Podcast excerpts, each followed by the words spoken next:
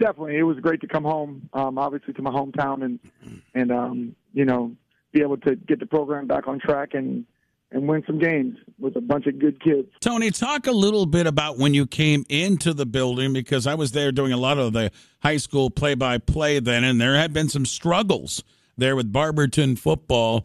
And as you walked in to get the resurgence going, talk about the beginning steps you had to take in putting that foundation back together. Yeah, I mean, I think any good coach knows that um, timing is everything. So, uh, you know, I had a good group of eighth graders that had been coached by some really good coaches through youth and through middle school. Uh, so, you know, the, the likes of Keith Thompson and Zane and Garrett Turnbull and uh, Chris McCarroll, who's who's playing at Grand Valley State and having an unbelievable season, probably going to, you know, probably get picked up in the NFL. Um, I mean, great group of kids. So obviously, timing's everything. But we had to establish, um, you know, just discipline and, and what it takes to be a winner, and that's you know the commitment, the dedication it takes in the off season, um, and just get that mentality um, of, of just mental toughness, and, and we we got a lot stronger, you know, within a year or two. And um, you know they really bought into what we were trying to do, and it kind of just took off from there. And Tony, I bet it wasn't easy because you know Barberton forever has been a basketball school, and football was kind of a afterthought for a number of years to get the kids excited about football again, the program, selling the program, what the goals were, get those kids out of the halls and out onto the football field. That was part of the process. Oh, no doubt about it. You know, I've been blessed to have um, coaches and administration that has really supported us. So coaches in the building. Um, I've had three or four coaches at the you know at the high school, a couple coaches at the middle school. Um, so that always helps too to encourage the kids to get out um, but keep them consistent in the classroom and keep them eligible and keep the grades going.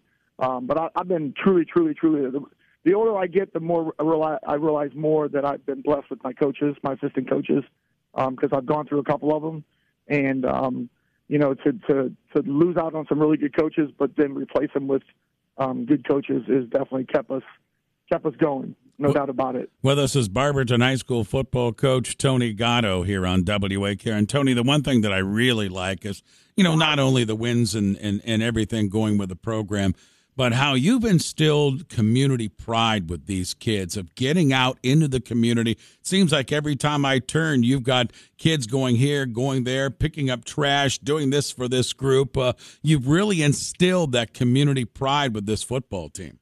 Yeah, and, and I'll be honest with you, it's not been real hard. The kids have, have liked. I think once they get out there and they do the, those types of things, they really get some joy from that, some satisfaction from that.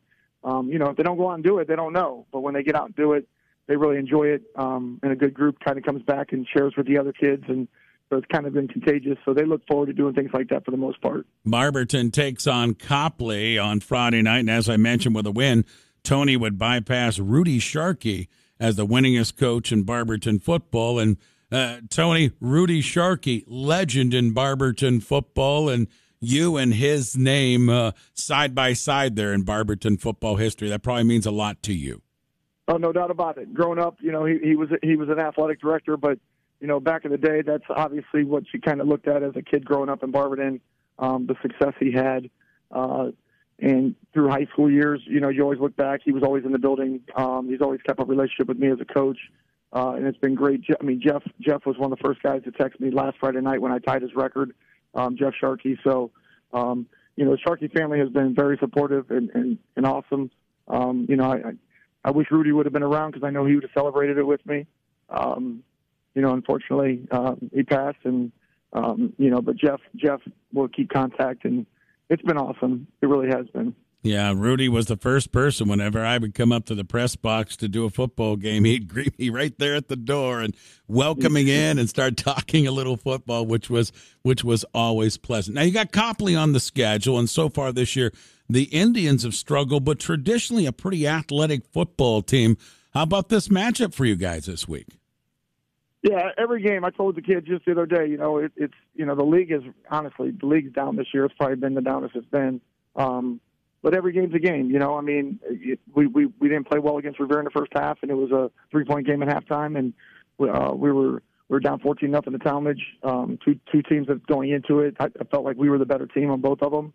Um, you know, I told them, hey, if you don't play well, it, it could be anybody's game. A couple turnovers. We had a snap over our punter's head that went in as a safety last week, um, and then another bad snap as a punt. You know, so turnovers and, and, and just botch plays and, and you know not not doing what you need to do play to play um, definitely could be anybody's game going into this week. I do think we're the better team, um, but you know if we don't play well, it could be it could be a battle